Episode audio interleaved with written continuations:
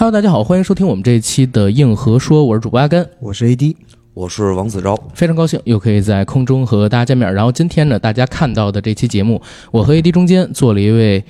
青年导演，这位导演的名字叫做王子昭。刚才其实，在 ID 里边已经和大家打了招呼，他是二手杰作的导演，而这部片子呢，十月二十七日就要在咱们中国大陆公映。今天我们也是非常有幸请到了王子昭导演做客我们硬核说，和我们来聊聊这部电影，对吧？嗯，然后子昭导演，我想在正式的访问开始之前，先问您一问题，因为我跟 AD 两个人啊，之前都看过您的一些短片啊啊，比如《不良》和《大无畏》，但是《不良》和《大无畏》这些短片呢，距离二手杰作中间有很长的一段距离了，时间上。对，而您呢，其实，在电影行业里边还是有一点点名气的哟，啊，因为我们可能从二零一六年坏猴子他推出这个《坏猴子七十二变》新人导演计划开始，就知道您在其中。嗯这些年嗯，您去哪儿了，在干什么？嗯嗯，毕业到拍片，其实主要是在就在北京，然后喝酒，虚虚度岁月蹉跎我啊。岁月蹉跎您，对对对，但但不是什么被动的，也没什么磨难啊，就是主动的，就是没什么动力和上进心吧。但啊我除了那两个短片以外，好像有看到您还之前还导了一个呃广告，对，我哦对那几年，对也不是没啥事儿没干啊，我主要那几年也拍广告来着。嗯对，拍但我那个拍广告的密度不是很大，基本嗯上嗯，每年拍点儿，然后够那个这一年的生活花费销是吗生活费对就对 OK 对对对最新的一支好像是麦当劳的年兽那支广告是吗？那个早，那哦那个好早像是我就拍，那可能最有名儿的一支，那个我可能拍到第二三年的时候就拍哦了啊。嗯，那中间这些年是自己没燃起什么太多拍电影的欲望吗？对对对哦，这和我想象的还不太一样。啊，我在想，是不是导演比如说写了个啊、不太好过的本子，然后一直卡着，然后等等等。没有这些，就其实就是这两呃这么多年没有什么拍电影儿，尤其是拍长就是院线电影儿的愿望，啊，嗯因为其实就说白了，虽然你是学这专业的吧，嗯然后但是我们那一波人大家一起毕业的时候，然后那时候看见电影院里面的国产电影，嗯嗯就没觉得这事儿会跟自个儿有关系啊，就是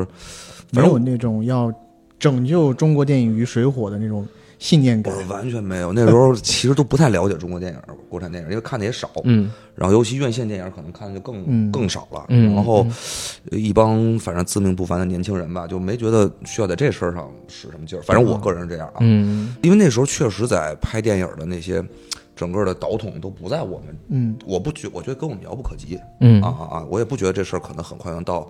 传递到我们身上到来，自己身啊上。对，所以我也不着急，然后嗯就觉得，呃，虽然那一波毕毕业的人吧，前后左右这几年的，呃，我觉得自认为还是算挺挺优秀的吧，嗯 嗯但也没没着急，直到反正真是直到你说那个一七呃一几年一六一七16底对一六年底一七年，然后坏猴子嗯把我们那那几年那一签茬儿人了签了一茬人，全给签了。嗯签完以后，我就跟着那大波混，我就跟着去呗。嗯去完以后也没着急，我观望观望 呗。结果很快，那谁小文先怎么也先拍了，对是是，拍完以后，然后申奥也申奥也拍拍了对，然是后嗯小文拍的时候，其实对我动力呃压力也不大。嗯主要是申奥。对，因为我跟文文姐说实话，其实是我我可能毕业了，她刚去上研究生，啊嗯所以在学校里不认识。然后主要申奥对我压力太大了，因为我们俩从高中啊，就是同学对啊高中他就比我大一届，然后电影学院也是他带我考的。啊，然后结果俩人都定哦了啊，对，然后他们一纷纷一拍，等于说我们这一代人开始有人就就就就开始拍院线电影了。你突然觉得这事儿好像跟自个儿就有点有点关关系系了。嗯嗯因为我在看《不良》的时候，我呃应该在那个片尾有一个明细名单，嗯，我在里头看到好几个嗯非常熟的名字，申奥是其中之一，对还有沙漠导演。嗯对对对对对。而且沙漠导演之前拍的他自己的应该是毕业短片，您应该也去对，我就帮帮忙他了一演下去了。对啊，哦，对，还有沙漠，沙漠那会儿也后来也拍了。对，沙漠导演也我拍要了我们在一起。嗯，对，沙漠比我岁数还小呢，他都拍了，我就觉得嘿，是吧？这事种儿话是说的， 啊就是你就容易落，这确实就落后了嘛。嗯，对然后，导演应该也是北京人吧？对对对对对哦对，纯正的北京口音。对，我听您说那大波轰之类的，我是只有北京人这么说话嗯啊特别地道。对啊，OK，然后那会儿一着急就就，那你不，尤其身边儿身边儿大家刚开始不拍的时候，大家都嗯自嘲我们都是叫无作品艺术家，结果后来无作无作品艺术家就剩你一个的时候，你肯定很多人都着急。有作品了，嗯对对对，对。那聊到这儿了，正好就可以顺着我们那个问题往下问啊。啊啊，您说，因为周边的人，哎，都成了有作品艺术家了，剩下您是无作品艺术家，就是燃起了可能想要拍电影的这么一个欲望，嗯，那就有了现在的二手杰作。二手杰作啊、是什么时候开始嗯有的概念？然后什么时候接触到这个项目的？我概念应该是，你看我一六年前、一七年晃的一年，嗯一八年吧，一八年的时候就开始，因为想拍了嘛，嗯就开始琢磨就是什么选材呀、嗯然后找一些创意。嗯，在这个时候好像是那个年的夏天，然后我跟老宁吧在青岛，嗯，啊，宁浩老师，对对，宁浩宁浩导演对，在青岛那会儿。他比我都急， 我们都是公司比比我都比我急，然后老问我说你这怎么着，到底拍啥呀？我当时心说那么大一导演老追着我问是不是不合适啊？我就灵机一动，赶紧把脑子里面当时其实几个储备的几个创意和素材，嗯跟他说了一下，我说这这这我想拍，他说这挺好的，赶紧赶紧弄吧， 就、嗯这事儿就叮咣五四就就就上马了。然后嗯真正的写作可能是从一九年开始，啊、 19系统年嗯系统的，然后高强度的闭关的写作是从一九年疫情吧，差不多。嗯，但那之前已经有大概其的大纲了啊，或者不完整的东西都有了嗯啊。嗯，呃，所以您是这个呃电影的这个主要编剧，呃，我们有三个编剧，嗯，但是我是从头到尾啊。刚开始上半场就是搭结构的时候，是我跟许璐阳老师啊，就是到大纲啊什么的故事这个结构。后来到具体到每场戏的时候，每场戏的这些行为举止啊，然后是台词啊，但是我后来跟廖丹老师啊，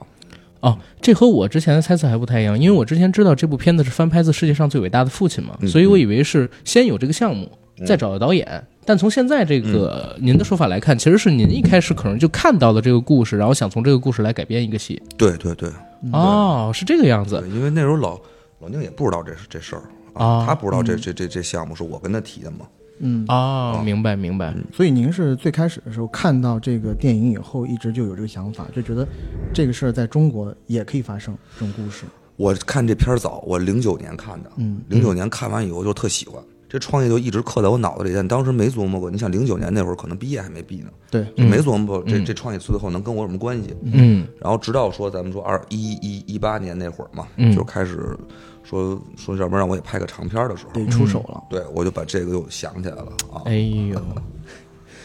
所以啊就是二手杰作这个片子是您从头到尾跟下来的，尤其您也是主力编剧之一。对，那就有一个问题，因为我们两个人看二手杰作的时候，是发现这个片子它本土化做的特别好。嗯嗯，嗯就首先呢，它的梗很有梗啊，这儿得发您一嘴，就是您里边的电影呢是特别有梗，嗯然后再有一个点就是它这些梗都特别的贴合我们中国的语境，嗯嗯，对这些梗的融入或者说本土化是怎么来做的？剧本写了多久啊？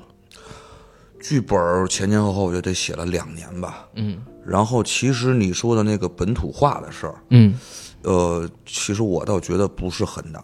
哦，对，嗯因为这因个，为这个是改编，比如现在华语市场上有很多电影公司想要做这种本土化的改编，嗯，然尤后其是也喜会剧去的，翻拍一些嗯国外的经典的电影，嗯但是呢，他们在本土化这一点，很多电影做的不太好。嗯，比如说啊，嗯我比如说那个今年暑期的那个《超能一家人啊，》，他他那个就本土对化的啊对，它是俄罗斯的电影那个《超能力家是庭俄罗》斯电影哦，嗯对，就有很多电影它本土化做的呃有点悬浮。嗯呃，但我们看二手杰作的时候，如果最后那一行字不出来，就是该作品改编自嗯啊、呃世界上最伟大的父亲，我们都会觉得这可能你要说它是一个完全原创的作品，嗯都可以去信服。对，嗯，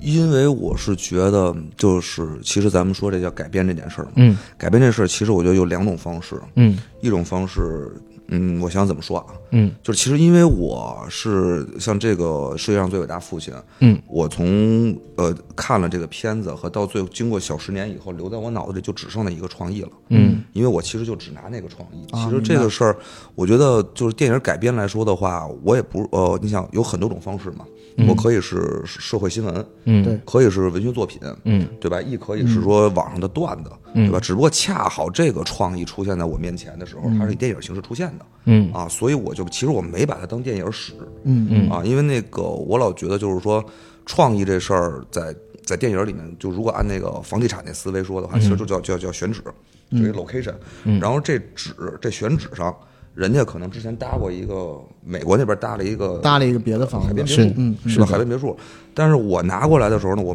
我其实只拿那选址，嗯那别墅我压根儿就没，就我可以推倒重重重塑。嗯，其实说我在这上面再盖一四合院儿。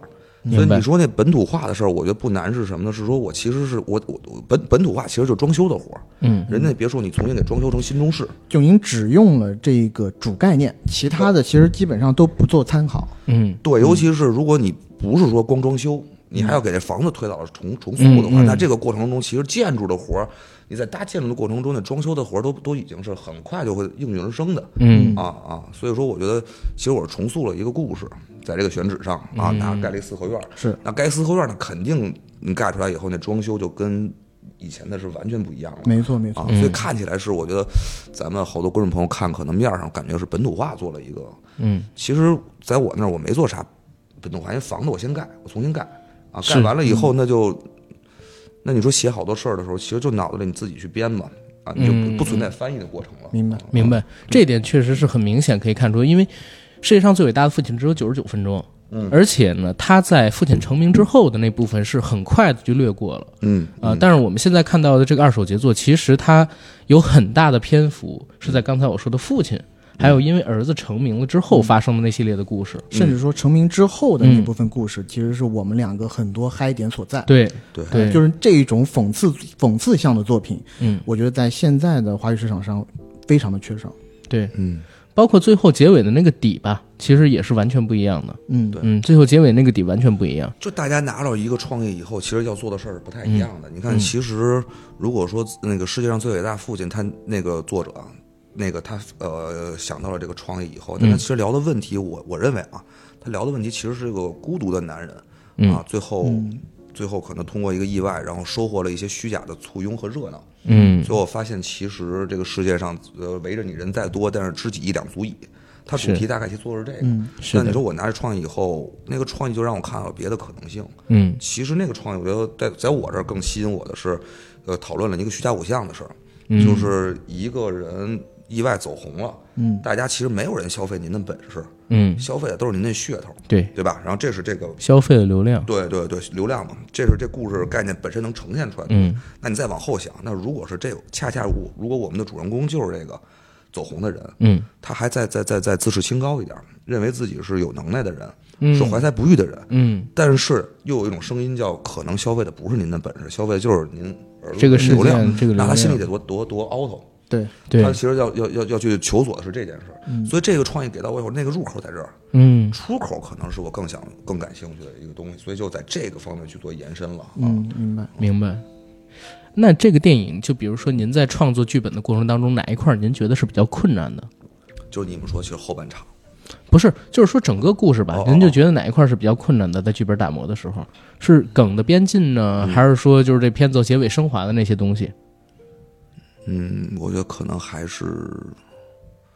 升华的东西吧。梗我的，我觉得还挺信手拈来的。啊啊，这个嗯其实还是技术活儿难点儿。那个性格上的，就风格上的东西其实不难，因为风格自己的，对自那带的东西不用练，练不出来，那可能慢慢自个儿长这么大，他他他他天然到现在就这样了，已经啊磨不出来也。但是你说手艺上的事儿是，其实是新人导演一开始上可能会有一些短板，嗯嗯嗯明白？因为我们在看电影的时候，其实我自己有一个感觉，就是我，就是这部电影的前半部分，它越嗨，我越怕它后面升华的转折的太对猛。嗯因为我但们是很怕喜剧被洗头卑呃哎微，一个是洗头卑微，嗯二一个就是到最后给我上升一些特别价值观上面的东西。但这部电影我觉得做的还蛮好的，嗯就是说它教不中和生的硬比较好。对，我觉得其实就是，我觉得不能倒着推，嗯就不能说我为了，因为有时候你其实这故事已经走到那份儿上了，嗯他正确的选择其实就只有一个出口了，嗯，对吧？那个，因为但是我说，如果说真是就是说懂这个，大家都是懂创作的话，嗯其实知道就是到那儿的时候，我只有一条出口，就是我的主题是什么嗯啊。但是效果来说的话，对于观众来说，可能都希望有大团圆。嗯总之就是马音波这个人物最后，哎。这个又圆满的结局了，其实就好了。对于观众来说，嗯因为包括前两天我也在听到我的创身边的哥们儿跟我聊天嘛，说这个这片子其实最后你要说是这个再把这个潘东尼就是他妈，嗯，再给用上，这个儿子再给用上，就哎，大一家呃，这妈妈和这儿子到到这天台上来，嗯把爸一爸起，嗯，把这个一起已救经下嗯迷失的这个爸爸给拉回来，这其实就哎，你这个故事可能就更拥抱观众了，嗯，对吧？我听半天，我觉得从局部上看肯定是对的，说马一博对你怎么得下来，对你怎么得醒过来？是，但马音波犯的问题是什么？马音波对吧？前半程我一直写的一个问题就是马音波始终的虚荣，或者说不跟自己的平庸和解。和解，嗯，那你最后这个解题方式，只是必须得说他要他要跟自个儿平庸和解。对他要认知啊到，对，不能说是你你不是一个说是我这个，呃呃呃抛妻弃子的人，我不是嗯一个忘却了家庭的温暖的人，最终我回归，对吧？所以说他那人的歪路就往那边走了，你回来的路也只能是这条通道，不能再拐成另外一条路上去。嗯，明白明白，嗯就还是其实，在创作的过程当中，人物有了自己的命运，你是顺着他们本身应该有的命运去往下写对啊，对明白，而不是强行为了结一个结尾，然后去找一个底。对 OK，对对对嗯对， OK，那这部片子就是什么时候开拍的呢？拍了多久？我是二一年二一年的五月二十九号开机，嗯然后拍了可能不到俩月吧，嗯，五六十天， OK，五六十天就正常的正中常的中成一个流本的程制作啊。明白。那中间这段时间里边儿，是为什么没有很快的和我们见面呢？我觉得主要原因还是疫情吧。哦， 你像我 OK 二一年拍完了，然后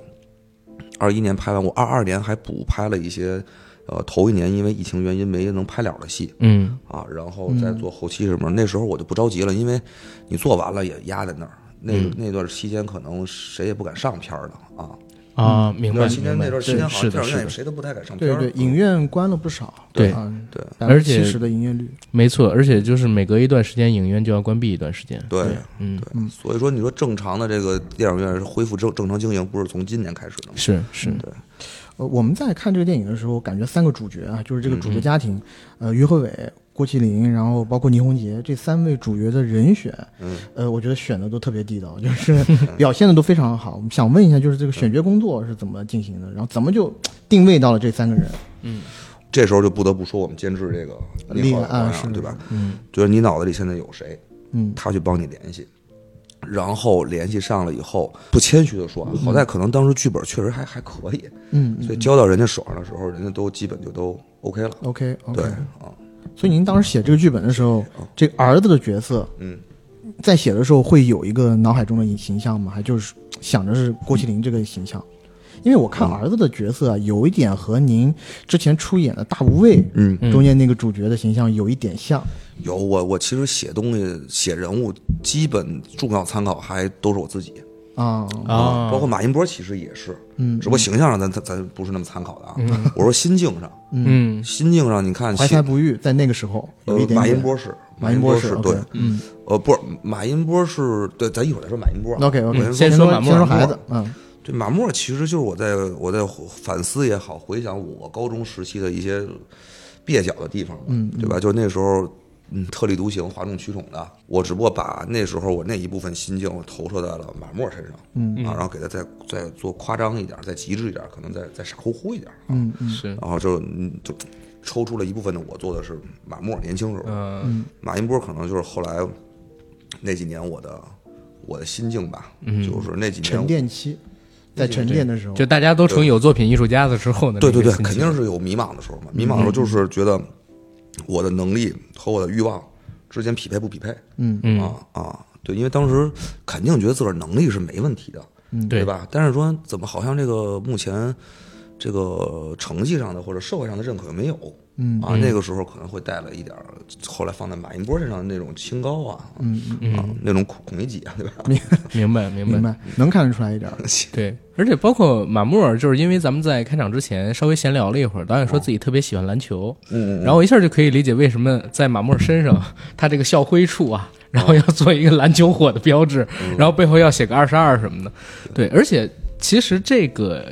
这些梗吧，包括马莫这样的学生，他的造型，嗯，然后他的状态，在北方特别常见。嗯啊，我之前跟这个豆瓣上边其实写了点东西，然后我说，就他这样的学生，应该是我上初高中的时候，因为咱们差不多是一代人。嗯嗯嗯，导演是八八八八八八八年，嗯年然后嗯 AD 是九零，我是九三，就是大家也是在五年左右，然后我也是在北京的，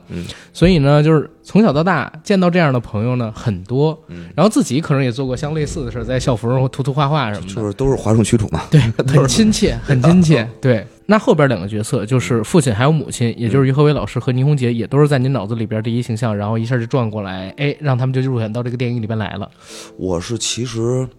因为像你比如说往后再拍片儿，或者说其他嗯别的成熟一点的导演，啊嗯他们在写作的时候，可能脑子里就先有演员嗯啊，然后我我是没有演员的，因为因为就是首先你都不确定您这东西写完那没办法了以掌后。控。对，嗯，您这还对标一演员，或者还事先跟演员聊去，那有点对太对太扯淡了。对，嗯您这弄完了能不能拍就是一回事儿了，对吧？对所以说对他对写的时候就基本上嗯基本上没想演员的事儿。那写完了以后，真的到生产环节了，嗯，我也不知道是到了什么环节，剧本到什么阶段才能进入到生产环节，才嗯去去去接触演员。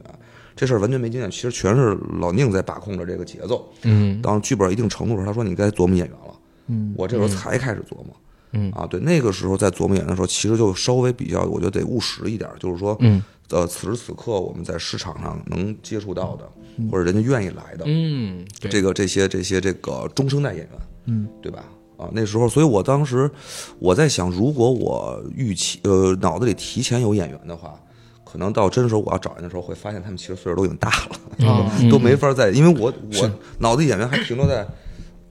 陈道明老师他们那个年代，就就是我看我看范刚导演的早那哦些电影里的时候，对国立老师，明白？对国立老师、国立老葛师、优优老师他们，对嗯确确实年纪有点大，做这个电影里边包括高中生的家他们长都，得当爷爷了。嗯对对对对对，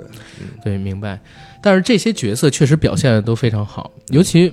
我是很喜欢倪虹洁老师她的表演啊，因为我在看电影的时候就一直在想，倪虹洁老师为什么会选择和于和伟在一起？嗯，从外貌到家世，包括她在电影里边给我的感觉啊，就是她所有的一切都凌驾于于和伟之上。嗯然后在电影里边，她相比起于和伟呢，也一直保持理性和宽容。嗯，所以我就特别想问导演，你是怎么理解倪虹洁扮演的母亲这个角色？然后之前有设定过他们这对夫妻的人物前史吗？他为什么会选择于和伟，就是马寅波？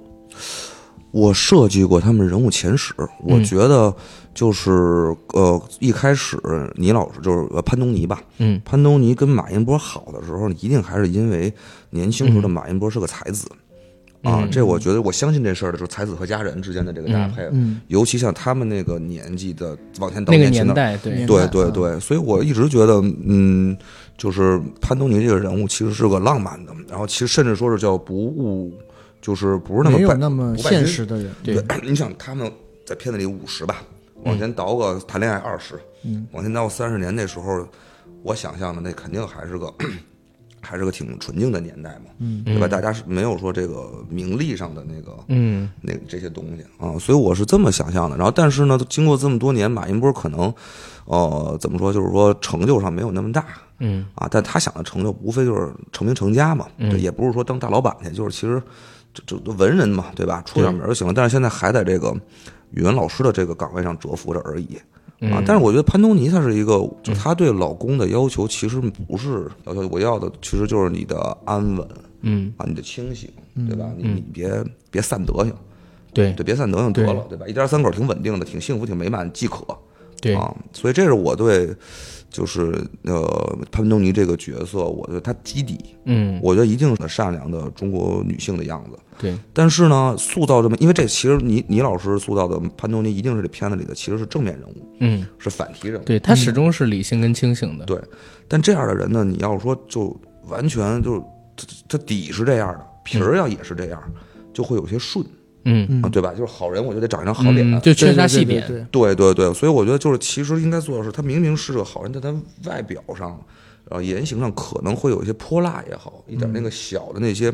瑕，看似是瑕瑕疵疵的的东东西，西然后是在是在是在刺激着也好，呃对，push 着我们的主人公，但实际他是对的。啊嗯啊啊！没我觉错得这样的人物会丰富一点嘛，就坏人得是好脸，好人得是坏脸啊。嗯，明白。但是我看完这个片子之后，我是对倪虹洁老师扮演的这个角色特别有好感。嗯我有一个小问题啊，私底下小问题，因为我看导演您这两个短片，然后再加上这个呃长长篇电影，嗯为什么主角都姓马呀？对，而且哦潘东尼这个名字，哦，马是因为，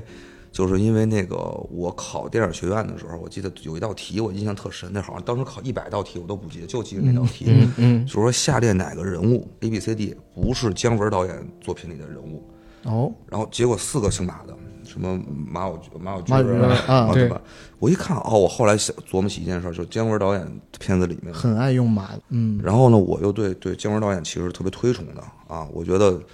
我希望说向人家学习嘛，但是、 当时那个阶段可能得从细节开始学嘛，就从然后先先从这个角色的是性儿是对，哦开其始他学其他那本上我也学不着呢，这事儿我好学呀，我就先从这事儿开始致敬和学习吧。是豪爷，这豪个爷有一个小彩蛋啊，哦哎这小个滑点，嗯小滑点对，OK，挖出来了，然对后，那会儿我就就后来就从第一个开始我就都姓马了，嗯就是你们可能没看过，从大大一大二的时候就从就从马光开始了，就是从那儿开哦始学，就是更早那些短片我们是没看过的，对，在网嗯上找不着，啊马丁儿马丁儿什么的，对，啊然后都都就延续下来了啊。然后明白然后潘东尼呢，潘东尼的第一次使用其实是在你们看说那个大无畏的时候，对嗯，大无畏的时候，因为那个片子呃短片发生的故事是一个小镇嘛，对，所以那小镇上的一姑娘，我觉得她那名儿应该稍微乡土气村儿一点，村儿一点，嗯嗯带点乡土气。对然后呢，我又是我我我我那个呃写写东西用人名儿又爱用身边认识人的名儿，嗯，因为起起名儿太麻烦了。对，起名儿你起随便起一个，那我觉得我这不不不没有什么文采，嗯，对吧？然后你要要起的太精致又你觉又得浪费特时间假，对啊特浪费时间对所以我当时就用了，我说潘东尼是我非常好的姐们儿，啊，我就说，哎，他这我跟他关系又好，一把他名儿写进来，哎，写写写写起故事还挺带劲小的。彩蛋，嗯，然后他那名儿又有点村儿， 所以我就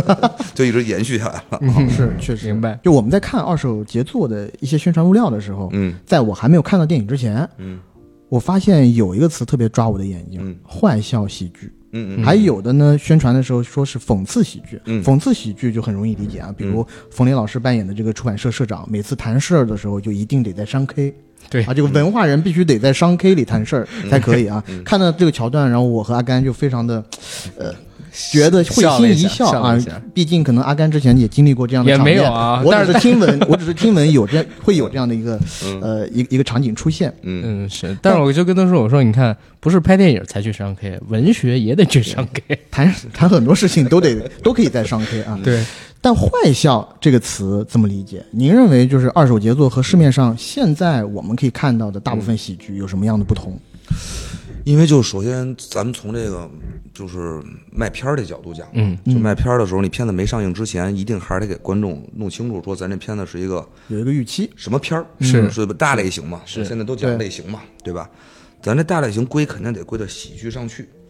是对吧？但是归到喜剧上呢，我们这边又觉得有点儿担心是什么呢？因为这么多年，起码近五到十年吧，嗯，这个中国的喜剧，其实中国中国观众关注这几年的喜剧化，大概麻是有花式的那种，是吧？嗯，麻花是主力吧，麻花是主力，但其实整个的风格上基本上那变得比较直给，嗯对这几年的主力主主要力量，其实还是这种，我觉得叫叫叫呃特别直截了当，嗯，叫搞笑喜剧嘛，对，叫搞笑喜剧。然后又怕我特别怕害怕给人家说期待是这种期待，嗯因为什么呢？因为咱货货货货不对版，货不对版，对咱不是那东西，然后一没有旦那么隔着人去让人家笑。嗨，对你说对隔着人不好听的，是嗯我们得绕个弯儿，就说说点好，说点我们这边心虚的，其实就是咱没那么搞笑，就怕人家抱着那心态进来了，进来以后一看，哎呦，不是啊，就没那么，就不是我想，没让我那么笑啊，嗯嗯，我们就怕人家到时候这是这是一个反会有反噬的效果，所以我们提前告诉人家说，咱这虽然是喜剧，但是咱不是那种叫搞笑喜剧、好笑喜剧，是不是那种所谓的大笑喜剧，打双引号的大对笑或者爆笑我。我之前啊看到坏笑，我的理解是，呃，如果别的一些什么喜剧，大笑喜剧就是哈哈哈这么笑，嗯但坏笑呢是看到以后，就是嘴角要上就是要。翘，一一定要一边的嘴角上翘，这样笑一下。最好如果还有金丝眼镜的话，要提一下金丝眼镜 而且只可意会不可言传的那对种。没就错比如上 K 这个梗，我本嗯来是想写，就是它跟讽刺到底有什么关系呢？当然也讽刺，但我就想，在我们看到这个梗的时候，其实就是坏笑。其实就是我觉得就是技术手段不一样，嗯，就你刚你刚才说的是那个笑最后呈现出来的那个生理上的样子嘛，对对吧嗯？那个像搞笑的就是一种生理反应，嗯嗯，呃，坏笑的可能是是是比较会心一点，对嗯他得想一想，对，对，我觉得这是呈现出的结结果不一样。但你说从技术动作上来说的话，我觉得搞就区别啊，我觉得搞笑可能是说或者叫好笑喜剧啊，就就是通过就是呃创作者嗯，通过自片子里面就是说自把自己片子里面的人物放低，呃怎么说，然后就是说杂耍。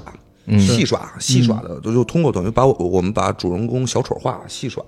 的方式，然后博君一笑，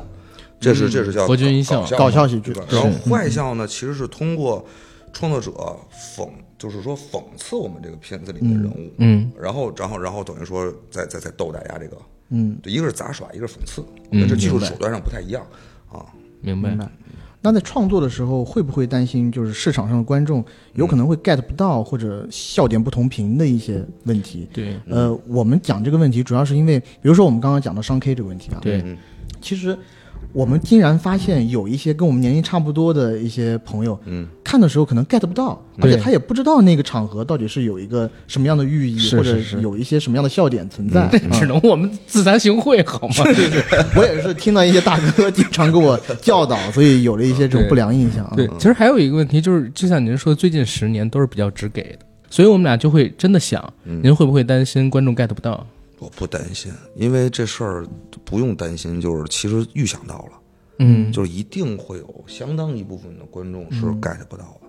这事儿不我就起笔的时候就能预想到，啊，所以这这是不是说咱自个儿弄完了以后开始担心了？这早就想到了，我觉得没关系，这这做这事儿就没指着能最大公约数的能明白啊，对，了解，但其实我在看这个电影的时候，嗯呃，有一些桥段还是替呃主创啊稍微捏一把汗的，就是因嗯为这个电影，首先我觉得讽刺的很到位。对，我已经大概很多年没有在国产电影里面看到讽刺这么到位的喜剧了。嗯，然后呢，呃，喜剧这个东西呢，又像我们之前在节目里面经常讲的，它是一个冒犯的艺术。对，我觉得看这部电影，很多人会觉得有被冒犯到，或者嗯你看这个电影的时候，你会反思嗯自己以前，甚至是追星的时候，嗯是不是就像电影里面的有一些人那么的盲目，嗯啊，甚至说这电影里面呃反映的一些社会现状，嗯啊，一一个无论是什么样职业的人，嗯他突然成名，谁谁都可以写一本书，像这样的一些梗啊或者桥段也好。嗯我在看的时候，我会稍微有点担心，嗯可能在电影上映之后，会在网络上掀起一些讨论。嗯，啊对甚至是负面的一些讨论。，对，因为会觉得被冒犯。我倒我倒不担心，嗯就是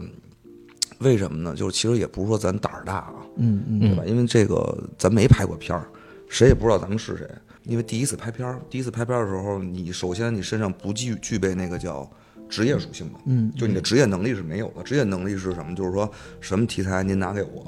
我都会你说悬疑也好，爱情也好，嗯战争也好，我叮咣五四我都能给您拍了，嗯，对吧？你你没有这职业能力，你有的就是自个儿说白了有感而发，嗯，就是只能说点心里话，不然你就拍不了你片儿最了。想说的东西，对第一次基本上都是这样。对，嗯您能掏的其实就这点东西。那那那在这里面，我要再不掏这东西，我就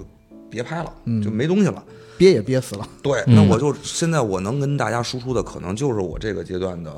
所谓的冒犯也好，或者愤世嫉俗也好吧，啊，嗯，只能干这点事儿。那我既然出来拍了，我就就就就首先使用只能调动，只能调动这些。还是一个真诚的表达。对对，第二是说什么呢？第二是说，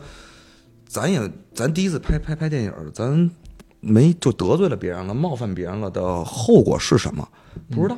想试一试，想尝一尝。不是不是故意要尝 啊，就是这结果是不知道的。倘若说这回结果特别不好，嗯啊，反那正稍微往后收一收对，啊往咱下回这下回就不冒搂一犯搂了，啊对 吧？对，下回拍一个，哎搂对一下对，。但是你说要是我觉得啊嗯大家都还 OK 啊我觉。得不至于，因为咱其实是，你看片子里面虽然说讽刺了很多所谓的诸诸多社会现社会现状，但是咱没差别呀，咱是一碗水端平的，咱的主人公。所有人都对对，嗯，对，咱也咱也在，其实咱是一个全方位的一个一个反思一。个分，嗯，对，嗯我也发现，就这个片子里边，不管是男性、女性，然后青年、中年，就是出现的每一个角色，或多或少都有毛病，嗯，或多或少都有毛病。可能毛病稍微少一点的是倪虹洁扮演的那个角色，对，就是她始终还是理性跟宽容的。对，但是这片子里边其他出现的，不管是你像这个马莫尔同学也好，还是马云波他的同事，就或者说呃，对，可以说他是同事，还有他在出版社遇到的那些人也好，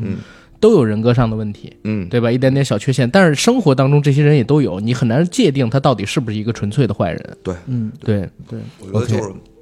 就比较符合我对这个世界的观察吧。嗯，这个阶段啊，哎，那聊到这儿又有一个稍微深一点的问题，就是我们俩之前不是说看过导演的一些前作嘛，《大无畏》啊，无良不良》什么的。嗯然后我们发现，就是导演您本身的创作属性和表达是有比较强的延续性的。比如说，我总结就是在您的作品里边，男主角似乎一直在表现成人后的失落感，尤其是男性的这种失落感。嗯而这种失落呢，在没有外力的介入下，就比如说像马云波遇到这种巨大的事件，它就是一个外力的介入。嗯嗯嗯，在没有外力介入的时候呢，会随着年龄的增大啊，嗯失落感更加强烈。嗯嗯嗯然后像这部电影里边，就是于和伟老师的角色也是一个达不到自我实现的这种作家嘛。嗯然后人在中年做了一份普通的，甚至不被学生尊重的教学工作，张口闭口都是文学梦。嗯但是文学和他在影片里原本啊，就是在事件发生之前的这个身份，还有他的状态是完全起不到关联的，在别人眼中甚至是个笑话。对，所以细挖下去，他的人物底色里边也是有伤感在的。我就想问您，为什么会喜欢创作这样的人物？然后于和伟这个角色，您在创造初期想的是什么？因为我喜欢，就我以前无论看片儿也好看书也好，嗯或者后来自己搞创作也好，我喜欢的人物处境都是尴尬，嗯就是尴尬，就是两个世界嘛，你的内心世界和外部现实世界，我希望是不匹配的，因为这其实就是我在写我自己，对吧？因为我是我我对自己的目前的判定叫眼高手低，嗯啊，眼高手低，但我不认为是个缺点，对吧？因为咱现在差可能就差在手低上，嗯，咱眼没低，对吧？最差的，我觉得最怕的是眼低手低。嗯，我今天哪怕我以后手都高不了了，我眼还在这高着呢，我觉得这这都还行。我觉得这是可敬是的。但我在其实这是我对自己的，就是其实就是一点儿那个傻清高嘛，有点傻清高。然后我在创作人物的时候，能调动真实资源，其实也就我能理解的人就是我这种人。嗯，我我就理解不了，我看不到、认识不到和刻画不了其他人，我就只能拿自己拿出来写嘛。嗯，那其实就是内心的叫你的能力和你的企图上的匹配不匹匹配平不平衡，嗯明白往往是不平衡了才有的写。是对吧？啊，那我我还是希望说，能够你的企图大于你的能力的时候，你这个人才能尴尬起来、狼狈起来、走形儿起来。嗯，这方面是来自于您自己对自己的理解跟代入，另外一方面，可能您是不是也会觉得，就比如说，人在成长的过程当中，会越来越觉得自己和自己曾经的那个梦跟理想当中的自己会相去甚远。当然，当然会，当然会。我觉得就是就是这么一过程嘛。我觉得那个我看网上说的挺好的，嗯，就就就咱比如说咱聊片子啊，你说马云波他老是觉得说我聊一中年危机的一事儿，嗯对吧嗯，是，但我觉得只不过这个创意的主人公是个中年而已。你说真的中年危机，谁中年还怀揣梦想？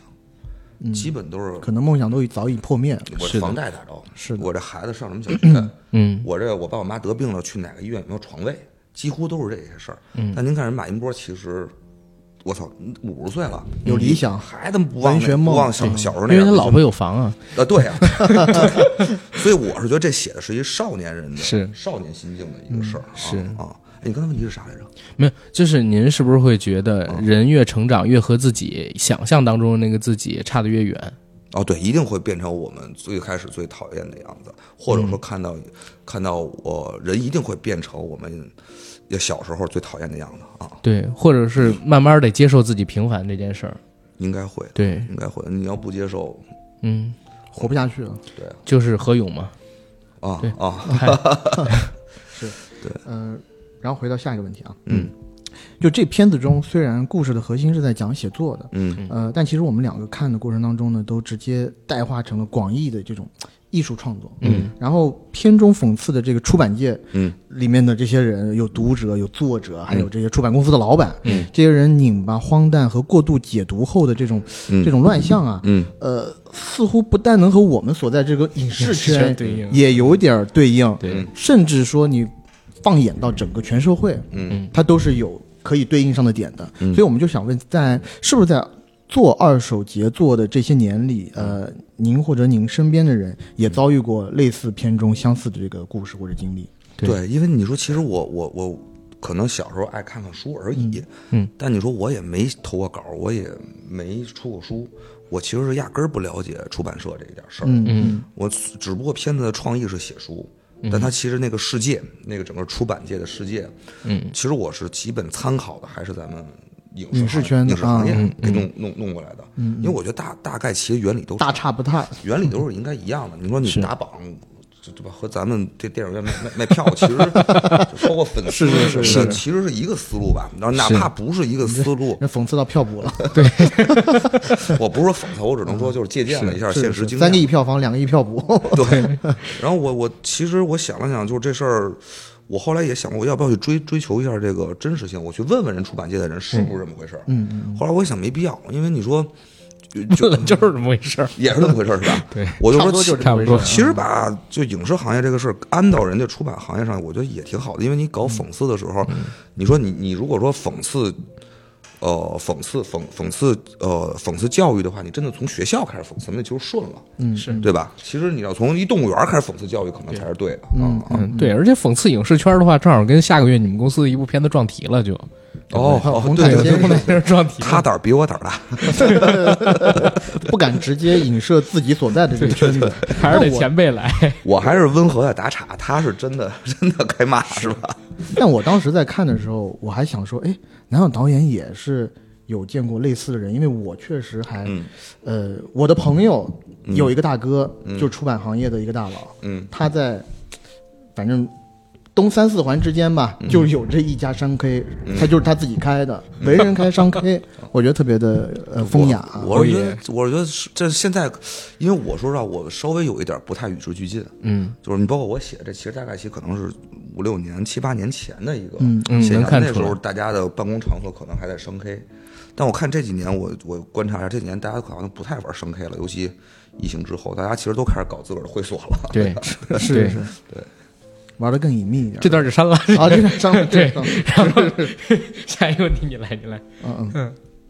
就在二手杰作当中啊，我们看到了非常多解构的流行文化的一些呃有意思的梗，嗯比如说像那个海报上《少年的你去哪儿了》，然后这种观众一看就会心一笑的设计之外，然后片中还出现了大量从呃我们觉得是当代年轻人身边取材进行幽默调侃的这个段落，嗯，比如说“谦谦三人行”是吧？嗯，呃，坑坑三人行坑坑三人行，坑坑三人行呃这个错别字了啊！坑坑三人行嗯和永远年轻、永远热泪盈眶、永远在路上的这种梗就非常非常多了。嗯实话讲，我们当时看那场的时候，可能也都是媒体人哈，对对这这种梗非常的耳熟能详，所以一看到就整场就爆了。嗯对嗯然后这些梗的灵感和插入的设计，呃，您是怎么想到的？就是取呃，就是来源于真实生活嘛。因为我就生活在，其实说实话，到目前为止，到就抖抖音这个就是短视频，嗯，短视频玩这不嗯个溜这个年代了，我可能稍微有点落落伍了。但你说，其实那个时候的传统媒体，微博，就是说一个啊或者微博已经是传统媒体了，我不我不知道，因为其实对微博我都不太会玩。其实确实是比较我老一现在派的媒我体可能了。还我比较熟的可能还博客，博客那会儿哦，那这是那真的是有点古早了。，对对，嗯所以我后来那时候跟编剧聊的时候，咱这年代怎么设设定？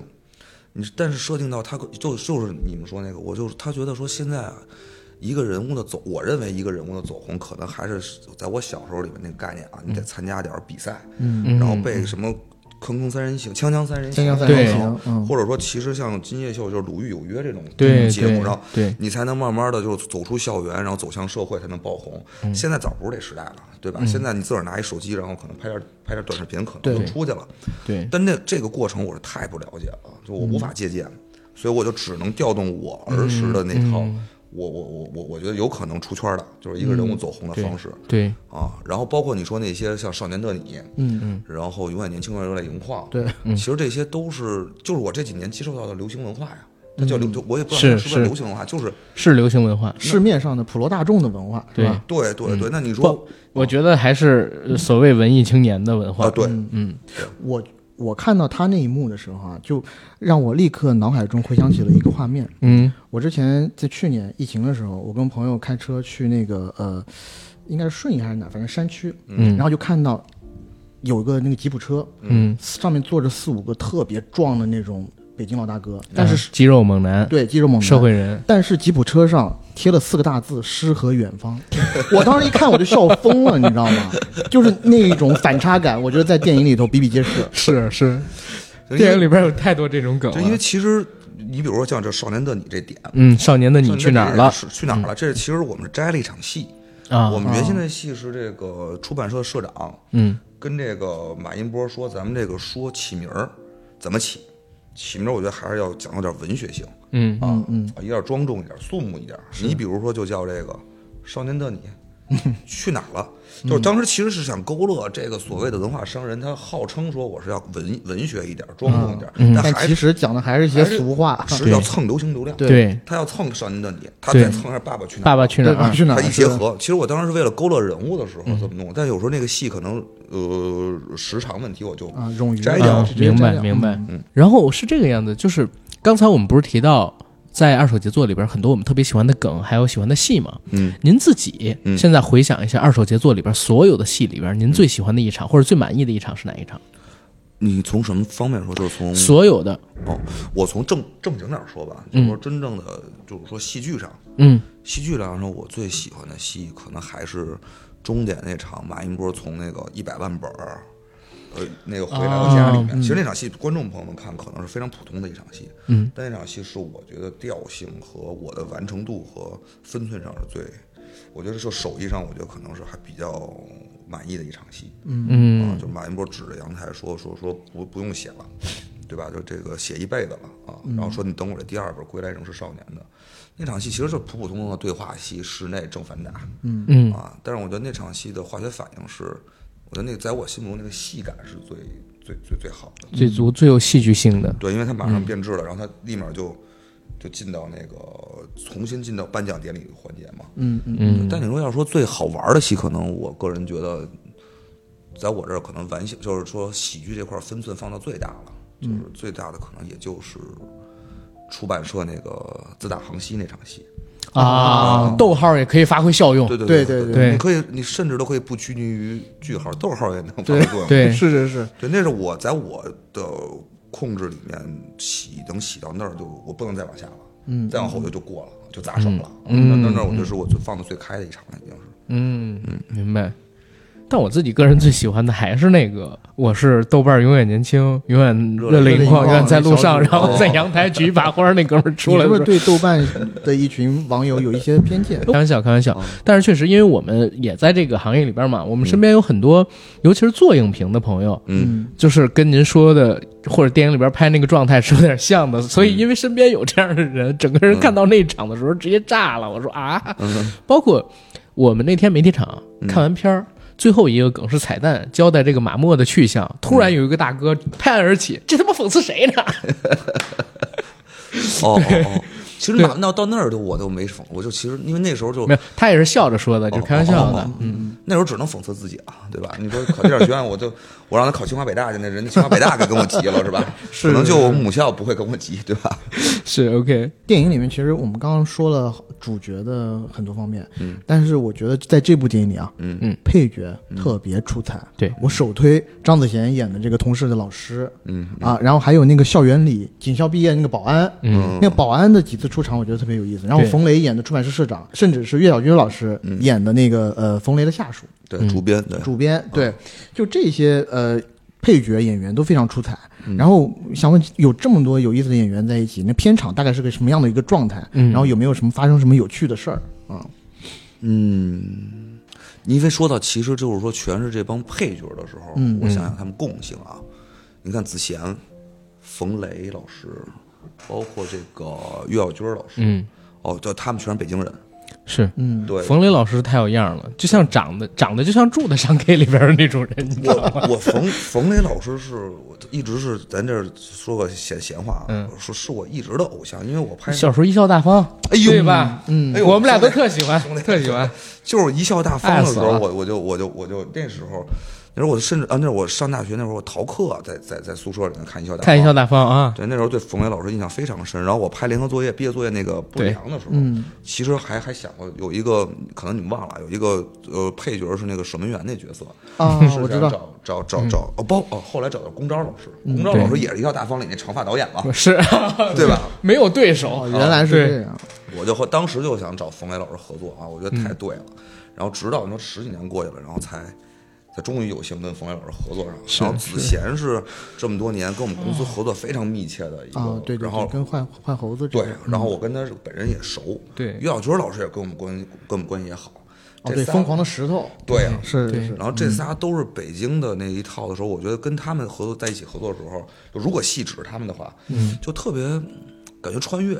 就穿越回那个，尤其是老在出版社时候了啊，嗯就穿越回那个编辑部故事啊，我爱我家那个年代了，就那个时候，对对，有点那么一意点思感觉有嗯，包括冯雷老师扮演的这个出版社社长的角色，其实他有可能就是《一笑大方》里边那个人物，然后到了现在这个年代，他会变成的样子，对，新的对吧嗯文化商人，对啊，那会儿有扎蛤蟆嘛，嗯 对对对啊那会对。儿扎蛤蟆，然后，然 后过去拍婆子，最后拍到傅彪的妹妹。对对嗯，OK OK。然后我们看完片子之后，其实和一同观影的几个朋友聊了聊，就是大家对于结尾部分的处理嗯是有点不同看法的。嗯，因为这部分呢，甚至模糊了到底是幻觉还是现实。嗯，到底是一个阅尽千帆、看透名利的人，嗯他的洒脱，嗯还是弥留之际的一个幻想？嗯我们当时甚至产生了一个这样的疑问：您可以讲讲您自己对这个故事结尾的理解吗？我其实原先的时候故事就一个结局，嗯就是我一直是开放式结局，嗯就是其实是就是这个马音波往下掉的时候，嗯嗯然后那么一笑，对吧？一一笑之后，然后嗯其实你看那会儿我就已经开始呃黑场了，啊嗯也出那个呃导演作品那个字幕了。 ，OK，我原先其实结在那儿了，嗯，因为那儿吧，其实也是开放式结局，你不知道他下去以后，因为背后有一黄对嗯链子，有一黄链子，他他到底能接住还是接不住？对对对，其实开放式结局这件事儿，我一直是还是固定下来的思路。但是呢，那么着弄完了以后，然后我跟宁浩老师、宁浩导演我们一块儿聊的时候，我觉得这块儿就别那么任性了。就是他当时说，咱们既然拍了一篇儿，拍一篇儿以后，然后咱们哦去电影院上映了。对，尽量要让观众有一个答案。嗯对，您有有一个舒服的离场感。嗯就是对离场感受，你说的特对，就是他说叫什么叫叫叫送客戏，嗯，我今天请客吃饭，对吧？摆了一桌菜，嗯，您吃完了，对吧？我最后您走的时候别给您添堵了，嗯， 是对是吧？是，是是就前面甭管他说，而且我说子昭，你前面已经挺挺任性的了，嗯嗯，对吧？就是你所谓的那些作者性的东西，其实其实已经完成了，对吧？您今天请客吃饭做一桌菜，您没考虑在座的各位观各位各位各位各位客人，您想吃什么不重要，您嗯是北嗯方的南方的没事，我就让你吃炸酱面了。已经很已经很任性了，那您走的时候说句客套话行不行？嗯，吃好了吗？那您慢走。其实大概其实这么一个功能，嗯，但是呢，我我我始终我是觉得我自己最后没有做好一决定，这这因为他的建议之后，我又加上那场医院的戏了嘛，嗯那感觉就是其实是对对观众友好一点嘛。嗯但是我老觉得就是说，他说那也对啊，你说真是怎么往下掉的时候结束了，我就有点灰，对有点，就灰是有对对点灰色。嗯他其实喜欢往下掉那儿对，接，如果是如果是掉在那儿结局了，因为我一刚一刚一看完，他跟我说的嗯我跟那个阿甘就说，我说以我的喜好啊，他如果掉在那儿黑场，我就觉得这片子我得打十一星。你们这确实是好多。昨天那天首映完了以后，嗯，好几就比如就是其实业内的一些朋友，一些创作者，嗯，基本都认同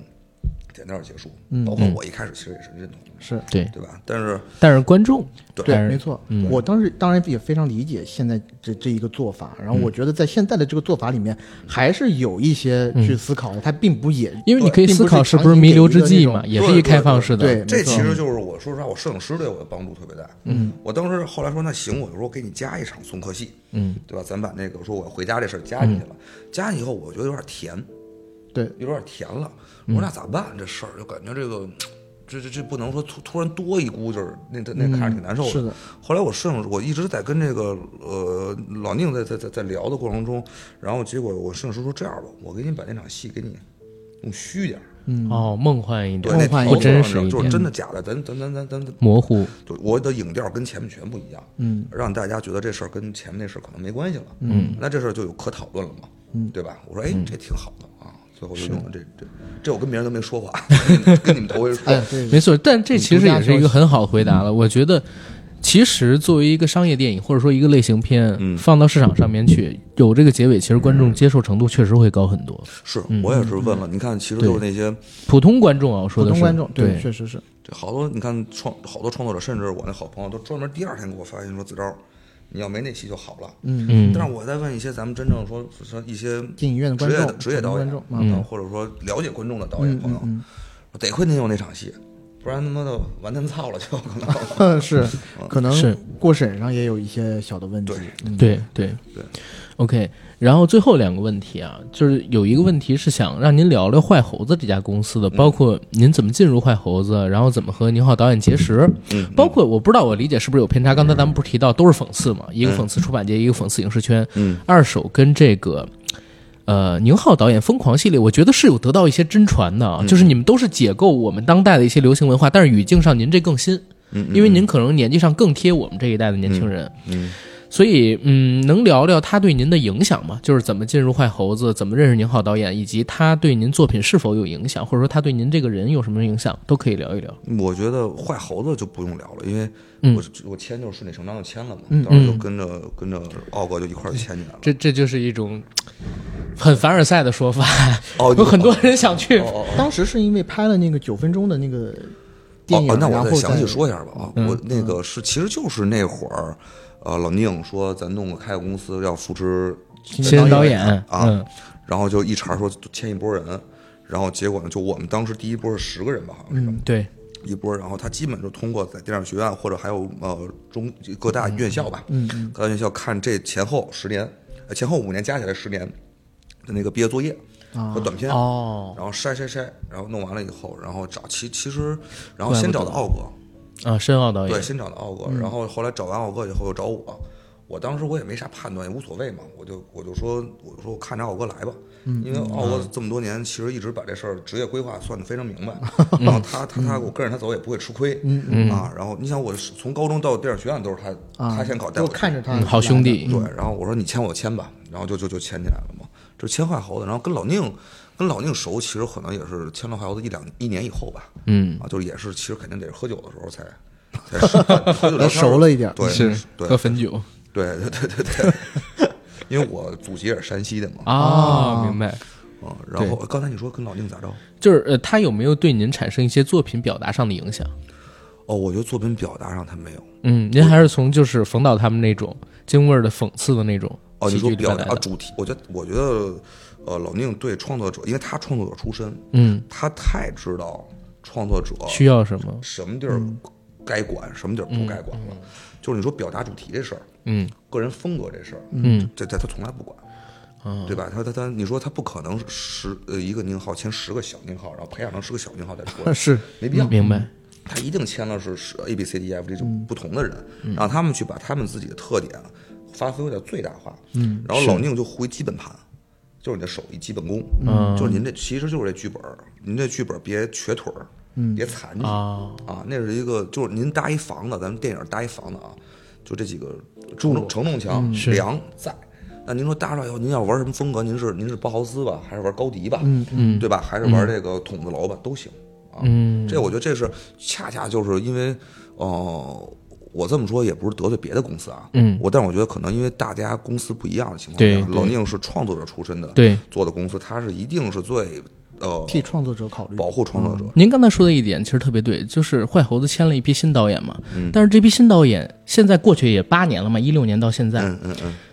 好像取得的成绩已经可以说是国内独一份儿的了。嗯，票房也好，奖项也好，都是屡获佳绩，尤其也上了两部三十亿以上的票房作品，而且出来的电影确实和市场上边有一种与众不同的气质。嗯，您怎么理解就是坏猴子这些创作上的共性？嗯，我觉得其实最大的共性就是老宁，嗯那个共性就是他给创作者，他对创作者足够的了解和足够的宽容，嗯啊，所以说其实就他能激发真正的创作者在市场上的表现，嗯，对吧？因为其实有的时候其其实是反过来的，有很多别的导别的项目可能是就市市场项的或者商商业行为把这导演拿过来当一工具人儿，是弄完完了，啊、那事儿对，就是您这片子出来以后。就可是能和导演的风没格啥什么关都系是拧巴着的，是拧巴倒好了，拧巴说明这还有个导演跟这儿拧巴着呢。啊但往往好多是片子出来跟导演换个 AI 过来拍，可能也一样啊。啊是是，OK，所以，所以我是觉得，你看我们公司，我觉得最大胆就是最勇敢的事儿，其实就是尊重创作者。其实从选材上就开始，咱现在说，你刚才说了两部三十亿以上了嘛，嗯对《药神》和《孤注一掷》，对，咱现在是人家已经取得成功了，嗯您说咱咱起头说的时候，选材的时候，其他人谁谁不会敢弄，不敢弄对吧，对，没错，你说一个那个都有风险的，是吧？一个搞嗯它药风险还挺大一的。个搞诈骗的，嗯这这这这其实现在都说我我我我为奥哥说句话啊，嗯都说奥哥什么选材的成功，嗯，我觉得奥哥哪怕选材确实是成功了，也嗯绝对不是说算出来的，他算不出来，他是对对吧？他当年那那他人他搞这个诈骗这事儿的时候，对，那是两年前的事儿，那会儿这个戏拍完了也是一直嗯对谁敢还有着一些谁敢问碰这题嗯题材？对谁敢碰，对吧？对那你说，其实这不是，这都是那那那那那老宁就是尊重尊重我们的。你包括我，其实现在选材，现在现在现在说就是，其实也是非常小众的。嗯嗯，他可能那个就是设的叫卖票的那个壁垒有点高嘛。嗯我新学这词儿，沙漠导演教我的，就卖票壁垒。你聊中年危机，你聊文学，可能观众们不太会没有那么的感兴趣，是，对你，但老宁一点没，一点没没没没阻挠我，对吧？但人家说，人家就先看戏剧性，能看上专业活儿。嗯。嗯嗯，对吧？你说那个，咱是不是网红餐厅？咱不重要。您是一厨子，您这手艺先把能菜能不能做做菜好对对对，嗯嗯嗯，对，这一点儿就回到咱们俩上次聊的那个问题，就是我们说中国电影在工业化的过程当中，从九十年代或者说八十年代那个时候以创作为主导，变成了以制作为主导。但是坏猴子现在推出的这些作品，虽然也有很强的这个工业性做依托啊，但是它基本还都是创作嗯，啊，它不是纯制作。对没错。所以这是他们一个比较大的共性，就是您刚才所说的尊重创作者，让创作者去创作。我觉得它就是再商业的电影里，嗯你还是能看到作者性。没错，嗯，没错。这就是因为这公司是一手艺人开的嘛。嗯，行。那最后一个问题就是，导演在二手之后嗯啊，有没有什么工作上的安排？然后有下一部电影计划吗？题材是什么？哦，对，我刚才忘问了一个问题，就是为什么要叫二手杰作？这是最开始问题，我忘问了，一起回答一下。嗯为什么叫二手交？其实这个这是是一玩笑，不是一玩笑话啊。嗯当时给片子取名儿的时候，就是我跟奥哥聊嘛，嗯就申奥导演聊，他说你这结合你这题材和故事，你就叫杰作。我说为什么叫杰作嗯呢？他说以后出门儿人介绍你的时候，都说这是那部杰作的导 演。二手杰作出导演了啊，出了一杰作对啊啊，他导过一杰作，对啊我说可以这嗯挺占便宜的嘛。啊，这挺好的啊嗯对，。但后来吧，玩笑归玩笑，咱真要这么叫的话，又有点不好意思，脸 红。对，我说那在体现，为了体现这个片子的诙谐气质，嗯包括这个片子题材上，就是说这这这杰作放在您马云波身上是没没人看的，是的放人马默身上能看了嘛，所以叫二二二手杰作嘛。嗯，而且这里面二手和杰作它有一个反差感，反差嗯是然后明白然后能作用出一个幽默来，因为奥哥奥哥跟我聊嘛，我嗯说他说片名儿你你要想弄幽默有一好好办法，就是搞反差，嗯俩不对搭对嗯嘎的词儿放一起，我说没比如错，嗯他说比如叫非非非洲小白脸儿，对 对吧？我让我明白这意思哈利波特大什么的那种。哦哦哦，对，这个还不太一样吧？ 你刚刚讲那个还不太一 样这吧？不这不也是一种反差 吗？哆啦 A 不太一样梦之类的那种啊。不太 OK 一样 OK，嗯，删掉。啊你那你那个好，站长，你那个下一步的那个呃电影计划是什么之后工作安排您透露一下，然后我们这次的结束了就可以。我现在在做第二部的剧本，刚开始了，嗯然后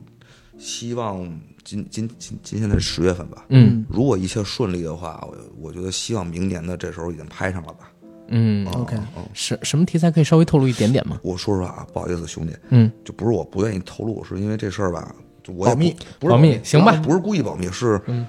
我也不确定能不能弄出来。我现在跟您说了，然后最后弄两天给我换了以后，那啊不明白白说了吗？我现在其实也在摸索它有没有可能性，没事因为其实也是新的题材。 其实也无所谓。你像贾樟柯老师也说要拍《在清朝》，也不是一直没拍嘛，对对吧哦我？最不想浪漫人预告片都出来了，不是也没 有嘣吗？嘣嘣，其实让我其实最想拍的是《龙珠》，啊，龙珠是吧哦，我我们俩都是大龙珠粉，我们也是大龙珠粉。那 OK，一会儿可以聊。我《龙珠》我，我我特别熟。好，好，会有时间约一个。